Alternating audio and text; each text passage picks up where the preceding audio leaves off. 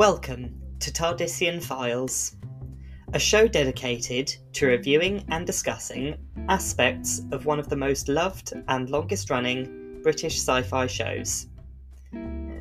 This podcast is a non profit, fan led series where we pull together sources from all across Doctor Who's extended media, including the show itself, comics, audio stories, and novels.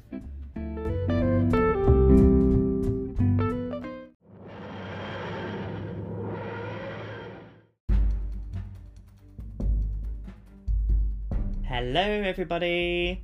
Welcome to Tardisian Files. It is our series finale, and to wrap it all up, considering the fact that this what if scenario made up the bulk of this series, we are going to finally finish the story of what if the Doctor never met Donna Noble for a second time.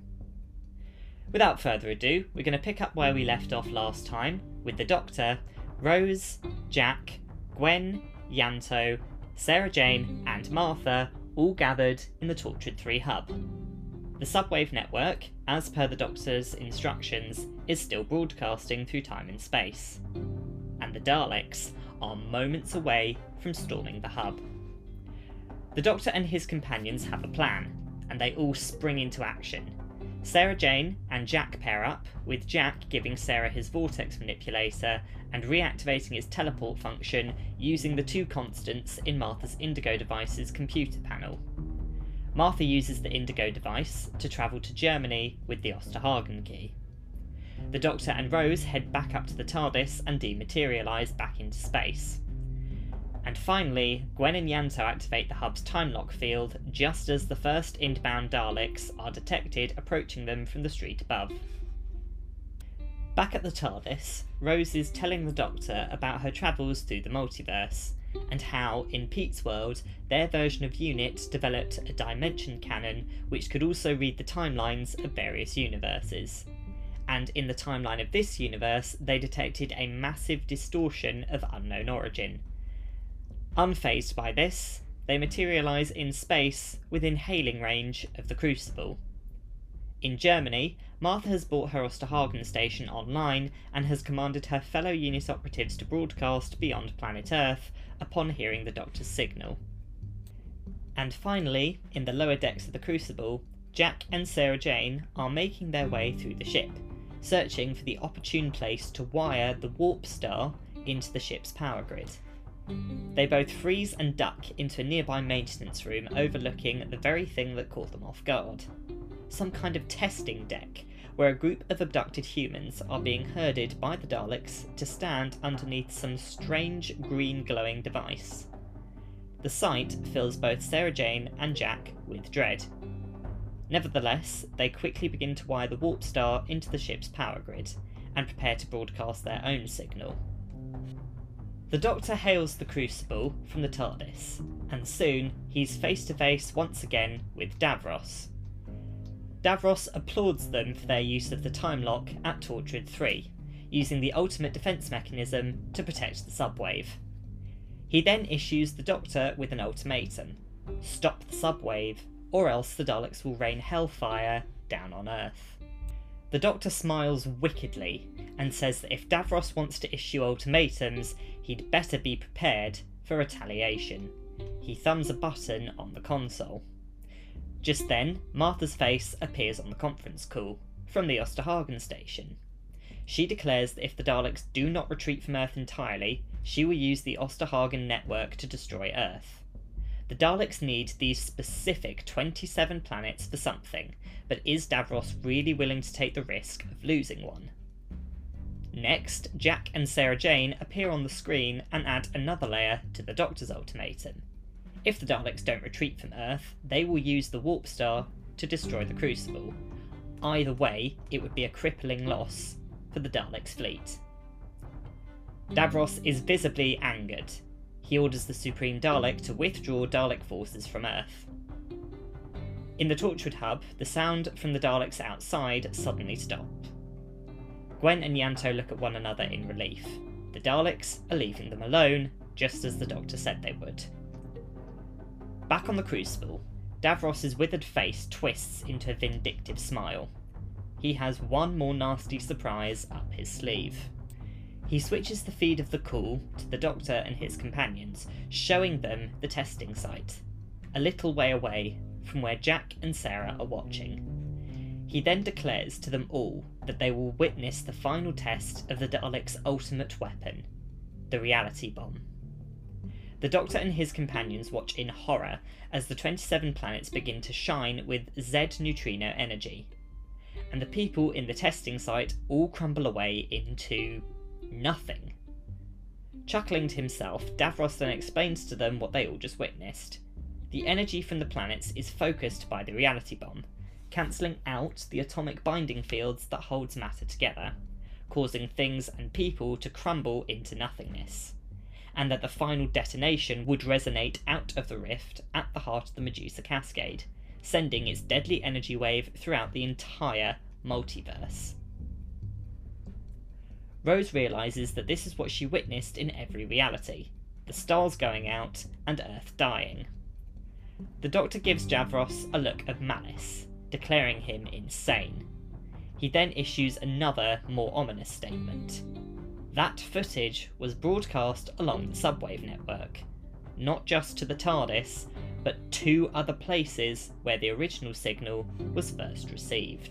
Just then, an armada of time ships and Judoon ships come out of warp drive, arriving at the Medusa Cascade. It's a combined task force from the Time Agency and the Shadow Proclamation. Both Helen Barnes and the Shadow Architect hail the Dalek ships. They declare open combat on the new Dalek Empire, having heard the signal that the Doctor had relayed to them in the previous episode. Soon, the Medusa Cascade is filled with laser fire. The Doctor then thrusts the TARDIS back into flight, telling Rose that they have to get to the Crucible Transmat system and send all the planets back to their original orbits. They are all now in line of fire and completely defenceless. Back on Earth, Ianto, Gwen, Martha, and Sarah Jane's son Luke all hear the sounds of laser fire around them. The Earth is taking severe damage from the battle, on board the Crucible, Jack rigs the warp star to detonate on a timer. Sarah Jane protests, but Jack says that there will be Daleks coming for them both now, and she needs to get back to Luke to keep him safe now that the Earth is vulnerable to the ship's firepower. He tells her that with the Daleks distracted, the hub's time lock can be unsealed momentarily, allowing her and Luke to take refuge there. Sarah Jane agrees, and she uses the vortex manipulator to get back to Earth while Jack informs Gwen to let Sarah Jane and Luke into the hub, but to put the time field back up as soon as they arrive. In another part of the ship, the Doctor and Rose make their way towards the transmat drive of the Crucible, the device used to steal all the planets in the first place. In this timeline, the Doctor sends Earth home first, getting them out of the line of fire but also cutting him off from Sarah Jane, Martha, and Torchwood 3. He and Rose work to send all the planets home, with the Doctor running Rose through all the required controls. Just as they finish, however, they are all intercepted by a group of Daleks who take them to Davros. They arrive in the Crucible's lower decks, finding that Jack is already there, having gotten caught by a group of Daleks on the testing deck where he was hiding. Davros seals them all in containment fields. With the sound of the battle raging on outside, Davros and the Supreme Dalek are both furious at what the Doctor has done, with Davros accusing the Doctor of hypocrisy and genocide. The Doctor furiously bites back, declaring that the Daleks are nothing but monsters who will seek to destroy everything that isn't like them, they do not deserve to exist in this universe, and every planet and civilization would be safer with such a hateful race of beasts dead and buried. At that moment, Dalek Caan interrupts them with his insane laughter, and he declares that this is what he said all along the Dark Lord and the end of the Daleks. Davros tells him to be silent, saying that the battle is not lost yet, Caan then speaks of a pretty little star and a large blast, the Daleks dying in fire and blood. just as he had intended. At that moment, the containment fields round the Doctor, Rose, and Jack disappear and reappear around Davros and the Supreme Dalek. The Dalek Guard's casings become immobile as Caan cuts the power from them, giggling gleefully as he does so. He reveals that his insanity revealed to him the truth about the Daleks, and he declared no more. The Doctor then laughs spitefully and tells Davros that even one of his greatest creations can see the abomination of the Daleks. He sonics a nearby computer bay linked to the transmat beam. He, Jack, and Rose are all transported back to the TARDIS. At the moment they dematerialise, the warp star goes off, and the crucible detonates. In the lower decks, Davros is screaming, cursing the Doctor's name as he and his creations burn for the final time. The Doctor, Jack, and Rose all watch from the scanner as the Dalek ships burn and the Time Agency and Shadow Proclamation's ships have emerged victorious. Jack and Rose look at the Doctor, concerned now that they have had a moment to consider how he fooled the Daleks into giving up their location and how he raised an army from the Shadow Proclamation and the Time Agency. They haven't seen such darkness from him since his last incarnation. With the battle won, the Doctor sets a course for Earth, but when they arrive, he's horrified by what he sees. Cardiff is intact, but the heavy damage it suffered is evident on the streets. Sirens can be heard all over the city, and a nearby television shop with the news playing shows an emergency news report of all major cities and urban areas' emergency services being overwhelmed with calls for help nationwide. A call comes through on Jack's mobile, a two way call from Sarah Jane at the hub and Martha in Germany. The whole planet suffered heavy losses from the battle. Jack immediately starts running back towards the hub to join the efforts to help the city recover as he goes, he keeps repeating to the doctor, It's not your fault. You saved us. But the doctor cannot hear him. He's haunted with guilt with how his reckless actions have caused all of this destruction. He thinks back to everything he's done recently sealing Midnight in a time lock, blowing the Sontarans up, losing River in the library, losing Jenny on Messaline, all because he let his dark side get the better of him. He's not felt such shame for a long time, and now it's back, he cannot bear it. When he finally turns to look at Rose, he gets an idea. A particularly insane idea, but at this moment he has very little doubt in his mind that this universe may have just bared too much of his wrath. He and Rose go back into the TARDIS and he starts disarming the safeguards and recalibrating the dimensional settings on the TARDIS. This is going to be his last journey, he tells Rose. He pulls the DMAT lever. When they rematerialise, Rose finds herself in a familiar place Bad Wolf Bay in Norway. She instinctively knows that this is the same place she last saw the Doctor. He's taken them both into Pete's world. The Doctor exits the TARDIS and locks it behind him. Rose looks at him and asks why he's brought them here. The Doctor replies that he's making a fresh start, while he still has the chance. New universe, new Doctor. Rose protests, saying that the TARDIS will die if it's in the wrong universe, but the Doctor tells her that the TARDIS has been capable of traversing the multiverse before during his fourth, third, and eighth incarnations. All he did was adjusted the TARDIS's biodata according to what he learnt on those travels. Now the TARDIS will reconfigure itself to acclimatise to the new universe, but it would take at least a year for the TARDIS to do so. Finally, Rose asks the Doctor why he'd leave everyone else behind but stay with her. The Doctor replies that he's gone too far, become too confident, and too violent.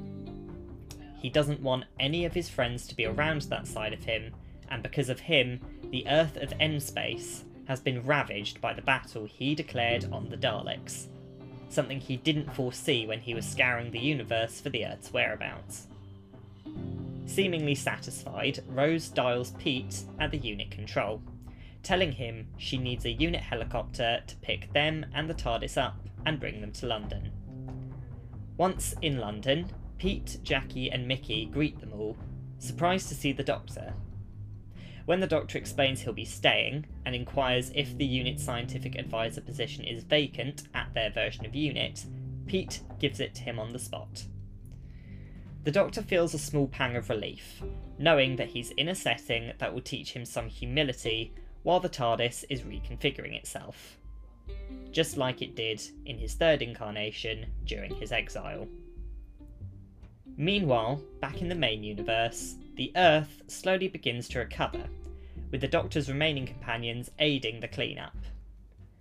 However, unbeknownst to them all, the Doctor will no longer be around to save them when they need help.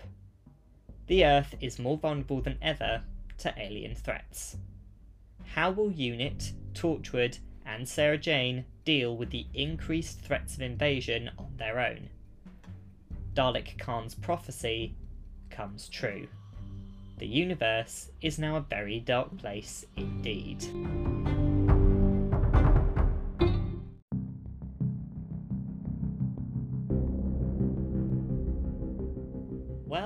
Have it, folks. I have to admit, there was a time when I was writing this where I wasn't quite sure what the direction would lead to. Because obviously, I had to go through the plot lines and essentially establish what would happen in this episode without Donna, and I had to make sure that it all flowed through. The idea of the Doctor moving to Pete's world rather than keeping Rose with him um, all kind of stemmed from the fact that there wouldn't be a Meta Crisis Doctor in this universe because there'd be no Donna, which means there'd be no Dr. Donna, and that also means that the Doctor's hand just wouldn't get used. I know that I took a bit of creative liberty with, oh, the TARDIS can just acclimatise to the new universe. It, you know, there's evidence in the Doctor Who extended lore to kind of back that up, so uh, I think I'm justified. I really hope you've enjoyed this series. It has been a joy to make, and I'm really looking forward to recording the new season where we'll be kicking it off with reviewing the 2023 Christmas special with the 15th Doctor and Ruby Sunday. If you haven't already, please check out the rest of our episodes. They are on Spotify, Google Podcasts, and Apple Podcasts. Also, check out our Instagram and TikTok pages if you haven't already. And as always, see you next time on Tardisian Files.